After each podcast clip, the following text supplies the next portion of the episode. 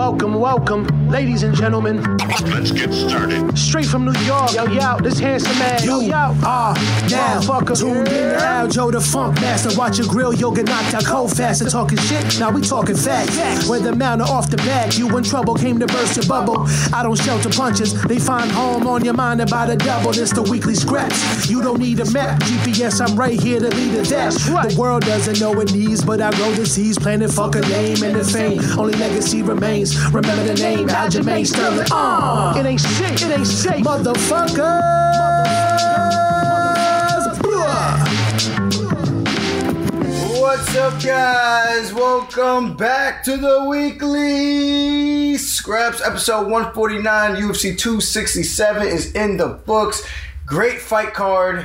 And the beautiful thing about it was that it was during the day, so it gave us a lot of time to relax and have the rest of the night for ourselves to get into some Halloween shenanigans. And of course, the fights delivered, so we had some great fights, and we got a lot of questions answered, especially for myself um, in the bantamweight division, which is one of the hottest, if not the hottest division in the UFC right now, in my personal opinion. Um, outside of that, I'm trying to think of anything else that comes to mind. You know, it was my fiance's birthday just passed, so we took care of that. Had some festivities. Came back from Las Vegas to go hang out with a lady, of course, and try to get some training in with whatever I could do, maintaining my three lifts per week uh, kind of regimen to kind of still keep me strong and keep me building in tracks for my next fight. You know, so big weekend and multiple facets of big weekend.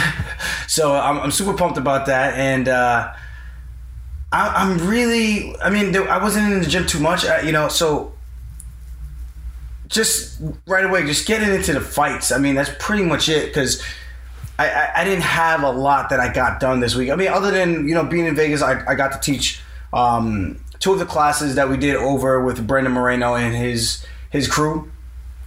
I teach the MMA wrestling class here in uh, New York when I'm home. Mostly just Mondays, sometimes Mondays and Wednesdays, but usually I take Wednesdays off or I just drill. And if I do come in and I show something, it's just like, guys, we're just drilling today. I, I'm not really trying to get into a bunch of technique. I show like one, two times, and this is what we're doing, and it's just kind of a flow. Keep the sweat going and keeping the tools sharp. You know, that's the way I like to go and, and do things. And if we do the open mat sparring, I show some technique to warm up, and then we do some easing in with some straight boxing, straight kickboxing, and then we get into full feet to floor MMA sparring in the open mat. You know, other than outside of the cage kind of situ- uh, situation. So that's the teaching that I do when I'm down here. So to be there and uh, for his Moreno's crew to ask me to to teach the um, some of the wrestling stuff and show some technique, that was fun. You know, and obviously. Um, it, it's cool to have other people recognize the things that you are good at and I know a lot of people think my wrestling is, is not as good as I think it is because of the Yan fight, which is couldn't be further away from the truth, but it is what it is, and I think that's the best kept secret. Um, the real ones know what's going to happen when we step back into the octagon. So before we get into that, let's just start start with the main event. Obviously, turning back, Father Time, Glover Teixeira taking out Jan Blachowicz, which was insane. You know, two of the one of two of the eldest guys in that division, the light heavyweight division, and one's defending the title, one is fighting for his second opportunity to win the title. You know, so you have this kind of crossroads thing where both guys were on a little bit of a downward swing. Well, Teixeira was on an up, then came down, had some mixed results, then finally rattled off five straight wins or four, whatever it was, and got himself back into title contention after Jon Jones left the division. Uh, Jan Blachowicz won the belt, and then now enter Teixeira yet again, and he gets it done this time with beautiful grappling, takes down Blachowicz almost instantly in that first round, keeps him there for the majority of the round, and it's just fascinating to see the discrepancy in the grappling ability of Blachowicz because he it's not like he didn't do bad against Jacare, but it's a different weight class, you know. Um, Jacare might not have the boxing ability of Teixeira, where Teixeira caught him with a nasty left hook in the exchanges that they did have. I think it was in round two, and before taking him down, put him away, or was round one before he got the first takedown and kept him down there. So whatever. It's just it's just crazy that this sport you just never know what's gonna happen. I know a lot of people wrote off Blachowicz, and that was my pick. I picked Jan to win because I was just like, if he hurts Teixeira, I don't think he lets Teixeira back in the fight. But that wasn't the case. He got hurt by Glover. And from that, he just never let him back into into the fight once he took him down, wore him down, and uh, continue his ascension towards uh, dominating the fight. So good for for Teixeira, and the same thing with Blachowicz. Like I was saying, it was like one of those stories where you know he was on a losing skid and then came back himself and turned back Father Time himself and won the belt, beating Dominick Reyes, finishing him, um, knocking out Corey Anderson, knocking out Luke Rockhold, former title holder himself, and coming up short in this defense. You know, beating Izzy. So he's done some great things. And I know Jon Jones put out a tweet saying like, you know, that's what happens when you don't stay focused on the task in front of you. Da da da. He's right. I don't know what caused him to say that. I don't know if there was like something that Jan was doing or talking about, maybe insinuating that he would come up to the heavyweight division to fight Jon at some point. I don't know. I didn't get to hear any of those things. So it was just fascinating that he said that. And I'm like, damn, you do have a point. And I think a lot of people do have to pay respect to the people that are in front of him. Kind of like the same thing that happened with me when I fought Marlon Moraes. I had I had little concern for his skill. I was like, yeah, he's a fighter, he's tough, but I was like, oh, this guy's got big muscles, but he's gonna get tired, he's gonna swing, he's gonna miss, and eventually get tired. I'm gonna take him down and then strangle him. That was the game plan. Didn't really watch tape the way I do, which is like really breaking it down. I just watched it. I was like, ah, close fight. He had a close fight with this guy. Ah, he had a close fight with this guy. I should beat him that was kind of the way I was looking at that fight. I'm going to beat him and I'm going to get the title shot next. That's that's kind of the way I was handling that situation. And you have to pay respect to everyone that's in front of you because everyone is dangerous, you know. So here it is again, and uh, again, I'm not saying that's what Blachowicz, um, was doing because I don't know why Jon Jones tweeted that, but. I, you would have to think that maybe he said something like that for him to want to go say something like that, right? So I don't know. I would have to go do some homework to figure that out, but I, I don't have that kind of time. I got my own division to worry about, you know? But great fight. Glover Teixeira realizing UFC gold. Jon Jones giving him recognition. The um the respect between the two of the guys. Obviously, Blachowicz, you said, um, but 38 years old. I mean, Teixeira winning the belt at 41 still gives him a window that, hey man, you got an opportunity to rattle off a couple more wins if you have the desire to do that and get back in there and try to avenge that loss. Um, but great fight for what it was, and it just shows. Like I think the theme of this card was how dominant grappling could be, um, almost from beginning to end with most of these fights. You know, so people have to pay attention to that. If you want to get to the top, the pinnacle is usually the cream of the crop is the guys that have a wrestling pedigree background, and if not wrestling, jujitsu, and if not just straight wrestling, they have jujitsu, but they have some type of body lock game like a la Charles Oliveira, Dubois. You know, guys like that who know how to utilize wrestling abilities to get the fight to where they want to be, but they're still dangerous on the feet. Still dangerous on the feet. So you have to really put the time in for the grappling because you get taken down that could really dictate and change the fight. And we're gonna get into the America, um, uh, Makwan Amirkhani fight where he was dominating with the grappling, but then came up short literally with the takedown and got clipped. now, here's the fight that everyone was clamoring for. This was the fight that everyone wanted to see. It was pretty much the highlight of this event, UFC 267. From all the nonsense that was happening from March 6th, you could say that I contributed to that which would make no sense because you have to look at the series of events. You get illegally kneed in the head, they thought I was hurt, but then they thought I was joking because my friends and family asked me to take photos at the house and they posted it. I didn't post it, they posted it. And then I instantly became the bad guy.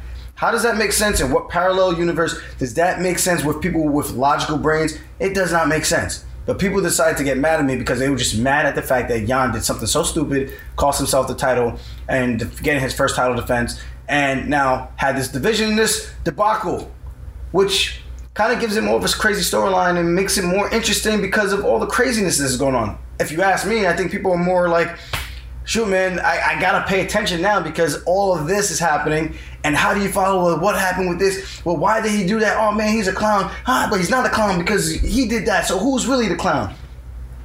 You know, so it gets crazy. But to get back to the fight, beautiful performance from both men And I, I kind of feel for Sandhagen because he didn't get a full proper training camp, five and a half weeks, but that's no excuse. He came out there, went five hard rounds as hard as he could, but it makes you wonder if he could have kept that first round pace. The same thing people were saying about me, of course, and they say, "Oh, you got tired." I have a re- I have a legitimate reasoning for that. Sparring with two and three guys, and then going into the fight like that, and feeling like that's gonna be hard to just hit this guy and move. I've been doing it all training camp. Why would it be different now? Why would it be different now? Please elaborate. But people think they have the Yan as this boogeyman character. He's not the boogeyman. But again, going back to him, beautiful performance. Beautiful performance from both guys. They delivered. They came out to scrap. Both guys wanted it. Both guys throwing heat. I love how Yan was going to the body every time Sandhagen was moving and going side to side and probing to the outside. He would just send in a hard body kick and retract that leg as, as fast as he could. And Sandhagen will have no choice but to just eat it, even though it didn't look like it was beating him up, but it does wear you down eventually. That energy bar meter, think about Mortal Kombat or Street Fighter, it gets chipped away. Little by little, keeps getting chipped away. And I picked Sandhagen to win this. On my DraftKings pick, I picked Sandhagen to win this. I thought the angles were going to be a problem. I thought he had enough time to train because he's in the high altitude and everything. I just, you know what, five and a half weeks should be ample enough time. And we, full disclosure, Sandhagen and I, we have the same manager. I can't remember exactly when I started telling my manager that, hey man, I'm not feeling right. I'm training as hard as I can and I'm not getting any improvements in my cardiovascular side and muscle endurance. I'm fatiguing after round one. That's a big problem. I was like, yeah, I got to fight in like six weeks, five and a half weeks. What do you want me to? What am I supposed to do right now? So I don't know if Sandhagen got the information earlier or if it was exactly that five and a half weeks. You know, I'm just the outside trying to piece things together. I'm like, ah, that should be enough time. But 25 minutes is different from a 15 minute fight. 15 minute fight, that's a close fight for 15 minutes. Cory can now fight at a different pace in that second round and the third round, not concerned about the fourth and the fifth. Yan, doing what Yan does, came in excellent championship shape. Brilliant performance, really high level defense. If you watch the way he's doing at high guard, he's just walking guys down. They throw anything, this left hand is subtly parrying everything. Eyes on his opponent, ducking, dropping the elbow when he needs to drop. The only thing that was really open were the leg kicks, but then he starts to check it.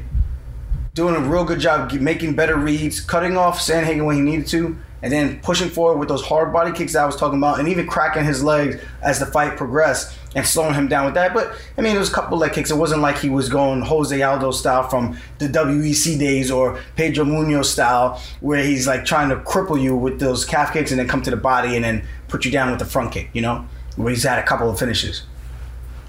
So when I look at that, I think it's a great performance. I love this fight in terms of the rematch and stylistically still. I think we got more questions answered about Petr Yan. We did. The grappling ability. How good is he really in the grappling department? How good is Cory Sandhagen really in the grappling department? Then you got what I did to Sandhagen. Then you got what TJ did to Sandhagen in the grappling department. But then you got the only other person who took Yan down was myself, from what I remember. Um, maybe John Dodson took him down briefly. I can't remember, but um, Sung the oh the, the Korean guy Sung Do whatever he fought him like I think it's like second or third UFC fight. Took him down I think twice actually. Got in a couple good shots, but he didn't he didn't have no control because he these guys don't have the wrestling ability with the grappling ability of BJJ to tie guys up and get them in the what do you call them uh, entanglement. Dun, dun, dun, so seeing this, it gives me more confidence that I know that I can get back to those positions as long as I'm feeling good. I'm feeling on, which I'm been. How many fights have I been off in? Two fights. The Bryan Caraway fight, where what I do, I train three times a day of the fight like a psychopath. Who does that? Where after the first round, I was just completely spent. I was like, dude, I'm just gonna circle because I'm not trying to get beat up. So it's not much I can do. Caraway can't hurt me with his hands, but if I circle, I could try to recover and hopefully take him down again and hopefully submit him this time game plans. This is just the way I think sometimes when it's on the fly. But I lost. Split decision, but I lost. Then you had the next one with Yan where I was off. I mean, you could say to Marlon Moraes I was off, but I mean, uh, that I made a mistake and Marlon capitalized on it. real fluky situation, but he capitalized on it. He won. But the only other time I actually had an off performance was that one. So when I look at that and I see all the other fights where I've gotten takedowns in against bigger, stronger guys that actually wrestle, you think I really feel the concern. And again, it's not me trying to convince people. This is just me talking out loud in terms of how I, I rationalize these things in my head. Because you got to make sense of things. Because if you have a fight like that, you have to really be honest and break it down and and see where you can get better. And I know that there's not much of like, of course, I can get always get better drilling with positional stuff. But I know that I am one of the best, if not the best, when it comes to grappling takedowns in MMA. And I 100% believe that my back taking skills, the ability to attack the back, is so much higher than most of these other guys. I think in that fight, I got him down that one time. And for whatever reason, I just want to hurt him so bad. I started throwing hammer fists and then he just covered up and just stood right back up. And I was like, that was the dumbest thing I've ever done in my entire MMA career, bar none. Even the fact that I didn't eat the day of the fight, like that was even dumber than that because I knew if I just control the position, he's not getting up. And once he tries to stand up that back, take his mind, wrist control, I'm on your back like freaking curry on right, white rice. You know what I mean? So it gets me, it gets me excited because I know this is gonna be a tough fight, but it's gonna be a fun fight, and I know what my abilities are. I know how hard I am to be hit. When I'm in great shape, when I'm using my footwork, I know I'm a dangerous guy, and I know that I can beat anyone in the world in this division. This division is just that good. Like I said, back to Petr Yan, all praise to him. But for him to actually say he doesn't want to fight me is the silliest thing I think I've ever heard. And I don't think he, I don't know if he's trolling, I don't know if he's being serious, but you don't call the shots, buddy. Don't forget, you are still the IC bantamweight champ, interim. Don't forget the I. You are the interim. Whether you like it or not, I have the real championship belt. Bar the, the circumstances, I don't give a shit. Bar the circumstances, I still have the real thing, no matter what. So to become the undisputed, we have to, we have to settle this. Don't try to move past it, say I want to fight TJ Dillashaw. You can fight him if you win. But until then, I am your next roadblock. And I can't wait to put you down the way I know I should have put you down the first time. And I can't wait for this rematch. Come January, come February, whichever is going to be. He obviously had a really good fight. He could probably make a quick turnaround. He didn't take as much damage, mostly just the face, but we'll see. He probably had a long training camp training for me the whole time. We'll see what happens. But I told Shelby, literally texted him. Literally texted my guy, Shelby. And as soon as the fight was over, I text him and I just go, what did I say? I said January, February, question mark. He said he'll know on Tuesday. And I said, okay, cool, I'll be there at MSG on Tuesday. You know, so I got receipts. People, the same thing, I'm running from the rematch. I got receipts saying, me texting Dana, I want to run that back ASAP. But then I couldn't work out. So for Yan to say that I ran to go get a surgery makes no sense. I had this issue from before, but I always managed to do enough PT to get to the fight and then come out healthy enough where I'm like, okay, let me just take a few weeks off, take the few weeks off, do my PT again, and I'm fine. But after the fight, when I had muscle atrophy, they told me give it a few weeks to see. But they said if it doesn't come back, I'm gonna get long term nerve damage, and those muscles are just gonna be completely dead. So when people try to make it sound like I'm making an excuse, it's not. It's not an excuse. This is a legitimate reason not to fight. If you get a knee surgery, you're out for nine to twelve months, right? It's a neck surgery. Why is that any less significant in comparison to something that controls my entire body and well-being, controlling all my limbs, movement? But the knee, it's okay. Ah, he had a knee surgery. It's going to take some time. But people aren't clowns for that. But I'm the clown for getting a, a, a surgery where I can't even work out to get to the fight to give you guys the fight that you want. Just give me the time, guys. Stick with me. Give me the time. I'm telling you, this is going to be worth the wait. You like that fight? I guarantee you, our fight, our rematch is going to be just as good, if not better. I promise you that. And again, congrats to Yan. Now unblock me on Instagram, you freaking potato head muppet, so I can talk shit to you and tag you and shit, leading all the way up to the fight and piss you off. Uh, outside of that, I mean, we could talk about the other ones as well. I mean, obviously, we know Islam, Makhachev taking on Dan Hooker, super one sided. I did not think it was going to go like that. I mean, I had Makhachev winning, but I was pulling for Hooker because he's such a nice guy. Makhachev is a nice guy, too. I don't know him personally like that. I mean, I had the one thing saying Morozhenaya, which is Russian for ice cream. And um, as I know, brother, I need to cut weight easy. So, you know, I want to cut weight smart. I don't want to have hard weight cut. I'm not eating ice cream. I was like, dude, ice cream make me feel good mentally. As long as I'm hydrated, I'm going to be a happy man. This is what I need. I feel like I need it. Whatever. That was our conversation that we had briefly on, on Instagram with uh, Siddiq. So, fast forward, we have this fight, takes him down, cracks him, then takes him down, immediately, almost immediately passes how long, how quick? Two minutes and 23 seconds into the first round. Beautiful transition. Once he started to trap Hooker's arm and started to posture up with the stance, I was like, Hooker, you gotta get out of there. Get out of there. Jiu-jitsu. But it, it, it, was just one of those things. Islam just looked super strong, super dominant, and just didn't give him any space. The connection with the wrist control was perfect, and it looked like Hooker didn't really have any idea how to get out of that, which is mind blowing. Like I'm not saying the Kimura trap is easy to get out of when you're in side control. It is very, very difficult, and when a guy has a good lock, a good bite, it's very, very tough to get out of there.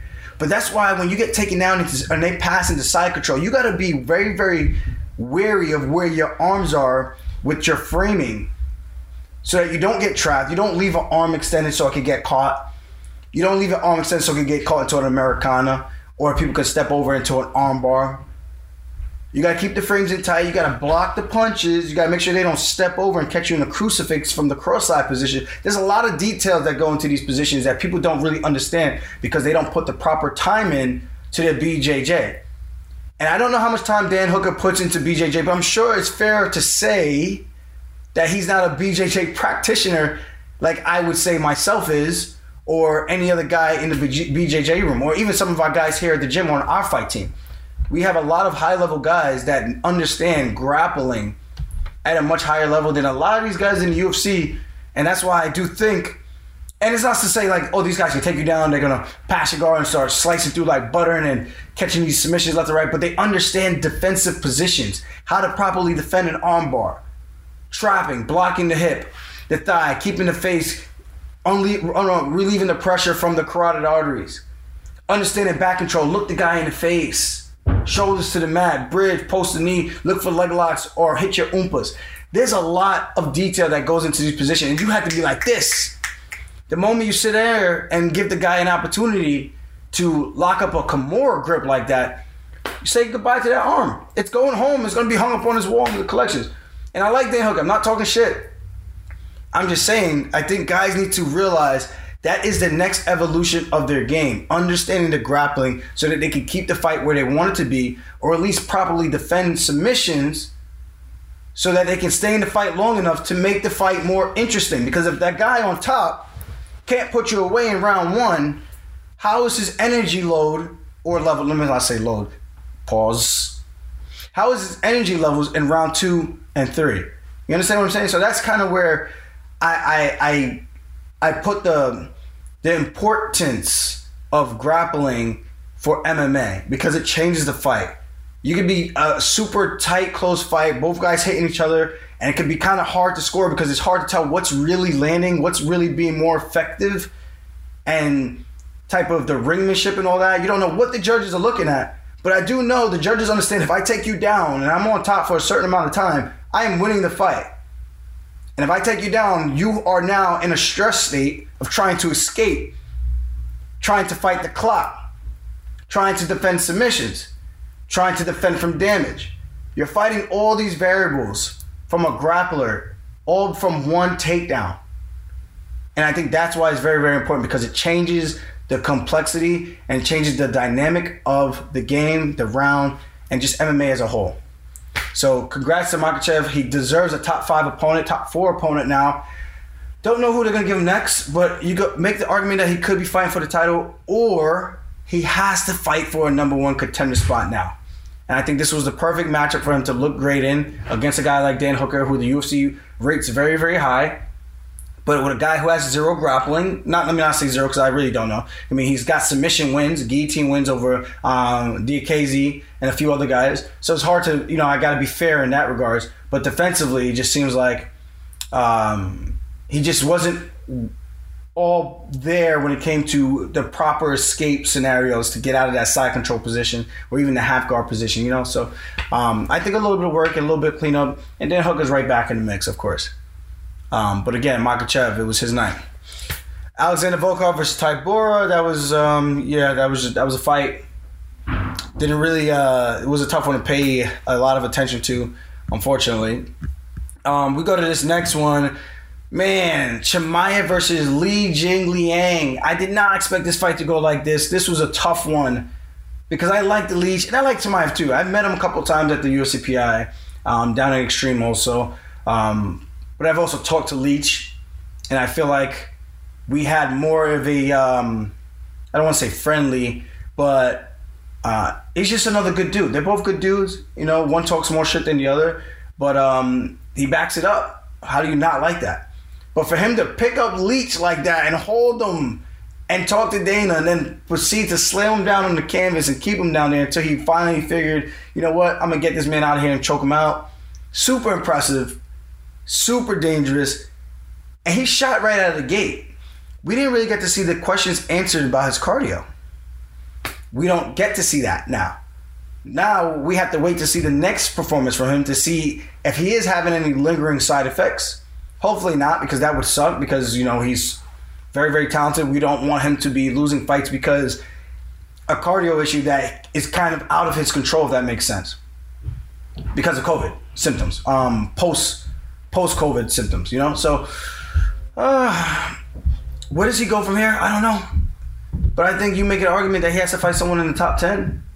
He has to. The guy's that damn good.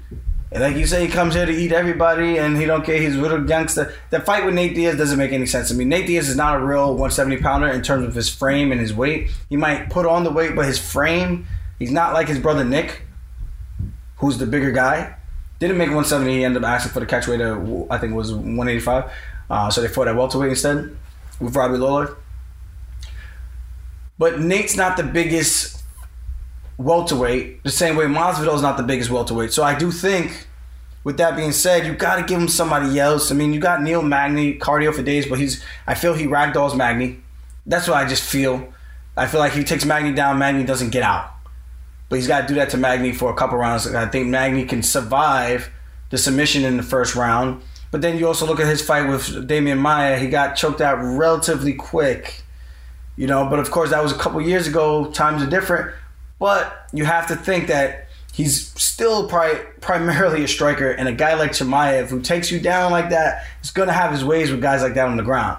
There's not many other guys that can offer much to him. Even Wonderboy Thompson, like that's I, I mean, he had to get past the sidekick, but then he'll eat the sidekick and close the gap. And once he closes the gap, what happens at that point? You know, I always want to see Wonder Boy versus Usman to see how that fight would play out because of the wrestling ability, or Kobe over or Colby Covington for Wonder Boy.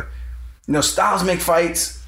Um, I don't know where Chimaev goes from here, but it's going to be up.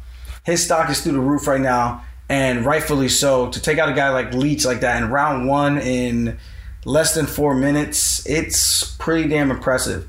Uh, I was hoping for the guys to scrap a little bit, but they scrapped. Well, one guy scrapped, the other guy had to just accept what was going on, and that was pretty much it. I was like, damn, bro, I know what that feels like.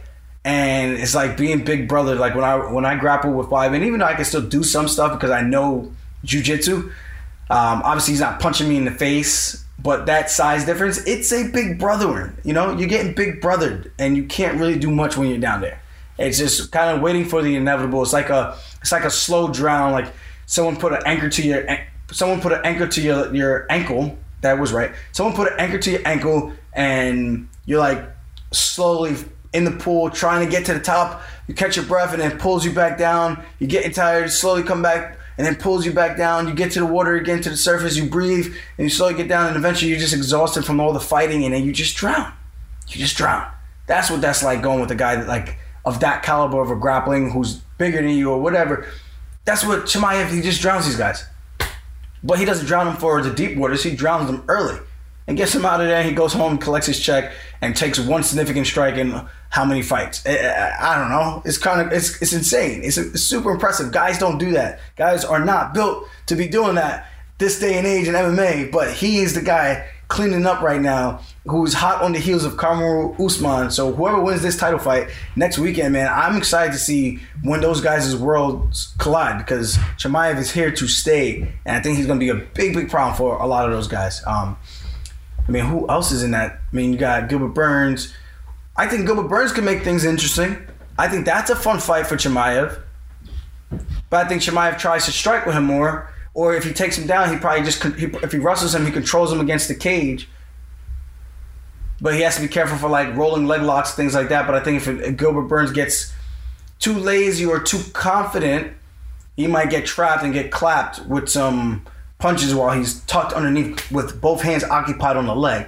And that's what makes jiu-jitsu sometimes scary in certain positions. Um, Ankalaev versus Ozdemir, great fight, unanimous decision for Ankalaev. Next contender, I think he's got to get a big fight. He should be ranked in that top five next, and I think he should be getting a top five opponent next or number one contender fight. And um, you can probably see Prochazka in there. Um, who else? Uh, Rakic. Maybe him and Rakic will fight for a number one contender spot. Anthony Smith, Anthony Smith fighting a guy like Ankalaev. I think that's a fun fight, but that's a really tough fight. Once he got past the opening burst of Ozdemir, he started to kind of get in his groove with his striking and really start to put on a pace that Ozdemir just couldn't keep up with and start to paint him up a little bit with his shots. You know, so uh, tough fight for for Ozdemir, but um, still one of the best guys to ever walk in the uh, light heavyweight division from Switzerland. He's 32 years old, so it's not like he's done. But he did win, lose his last two to Prochazka and to Ankalaev. Uh, but he did beat Rakic and he did beat Ilir Latifi, but he beat Rakic by split decision. Uh, Amanda Ribas, won her fight. Zuba Tukhugov looked great in this fight against Ricardo Ramos. I still thought it was a close fight. I think this was ended up being a split. No, it was a unanimous decision. Um, yeah, I thought it was going to be a split, but I, you know what? What do I know, right? I'm not a judge. Uh, Ramos landing that beautiful spinning elbow, nasty. He tried it the first time, came up short, but they timed it beautifully the second time. And I thought that fight was almost over after he was getting tattooed with counter hooks, counter jabs, um, lead jabs. And I was like, this guy has no answer for any of this. He was backpedaling a whole lot. He looked like the much slower guy and Zuba never saw his striking look that great, especially with his hands. He has like this funny stance where you know it almost looks like he's um, bow-legged a little bit. Maybe maybe that's not the right term, but it almost looks like he's bow-legged. But the the wrestling when he did try to wrestle, he had a little bit more difficult time, but then started to use it a little bit better in that end of the second towards the third round, and. uh I thought that really solidified the rounds for him. But outside of that, it was pretty much the striking that was setting the, the tone of the fight for pretty much the entire time. You know, I'm definitely looking forward to his next one. He looked good, man. If he could keep performing like that, that's a tough guy to beat. Uh, Albert Dur- Durov versus Kopylov. That was a fun fight. Russia versus Russia. I believe it was Chechnya versus Siberia. Um, Volka, does it say where, where, where in Russia? One of the guys would tell me from our team. Kopylov is from I believe he's a Siberian one. Mm, I don't know, but whatever. Fun fight, man. These guys beat the crap out of each other. I thought this was probably fighting tonight. I know Sandhagen versus uh, was a fight tonight, but I thought this was probably going to get it just because of the how badly both these guys were, were battered, man. This was, this was a crazy fight. Uh, Elizeu Zaleski versus um, Denay. This fight made no sense to me. It should have been stopped like three, four times. The ref got pulled from the rest of the fights. Thank God. Cause I don't know what the heck he was looking at. Somebody made a joke when they posted. It was like he's probably taking out his past career on these guys. Um, he was like on 4. I'm like, was this guy like all his fights stopped early where he's letting these guys get so much brain damage in one outing that he can't like step aside and be like, hey man, these guys should I should probably step in and stop this fight multiple times. So thank God they they pulled him for the rest of the event because that was that was just really, really bad. And hopefully he has a learning lesson from this and understands, like, dude, enough is enough. The guy was a walking corpse, literally on zombie legs. And he wouldn't stop the fight. You know, so it went to a decision, was it? Yeah, but it should never even had it should never even had gotten there, man. It should never even have gotten there. But whatever. I, I know Zaleski probably felt bad just constantly hitting this guy. Um, Mikel Oleksiejczuk, man, this fight is so great. I we don't talk about all the fights like this, but this fight card was so good. Oleksiejczuk looks so great. He has his herky jerky style where he's moving around, and I was never high on him. I tweeted this. I was never high on him because I was like, the guy's like, he's got this weird style. I just don't think it's gonna last. Well, look at him. He's still here. He's still here beating guys.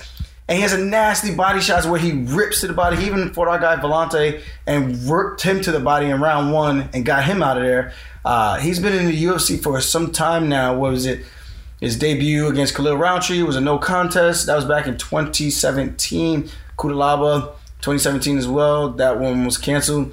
But he's won two, lost two. So he won two, lost two, and then won his last two over Bukauskas and now got Gamzatov.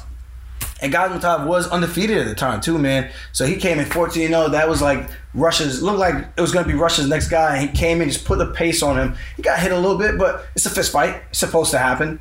But got in there, made good work of the body, had him against the cage, nasty uppercut.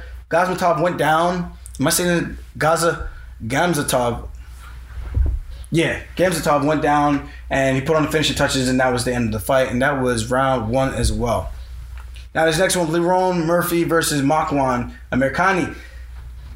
Beautiful timing after being, let's be honest, it was being controlled and I don't want to say ragdoll because ragdoll involves like being tossed around like the Hulk did to Loki when he's like, uh, uh, uh, uh, you know, slamming him back and forth. He didn't do that. But he took him down, controlled him the entire time. There was literally no answer for what he was doing to him, you know? Uh, he mentioned something a slow start or whatever. And then he finally got a got into it, and then that second round, just perfect timing, man. He kept dipping his head to the side, and then he just timed the, the kick, and it was kind of like it was kind of like a kick knee. Now, now I don't even remember if he was actually trying to throw. I know he was timing it. Regardless, he was timing it. That was like intentional. I'm gonna try to catch this mofo coming in on this shot.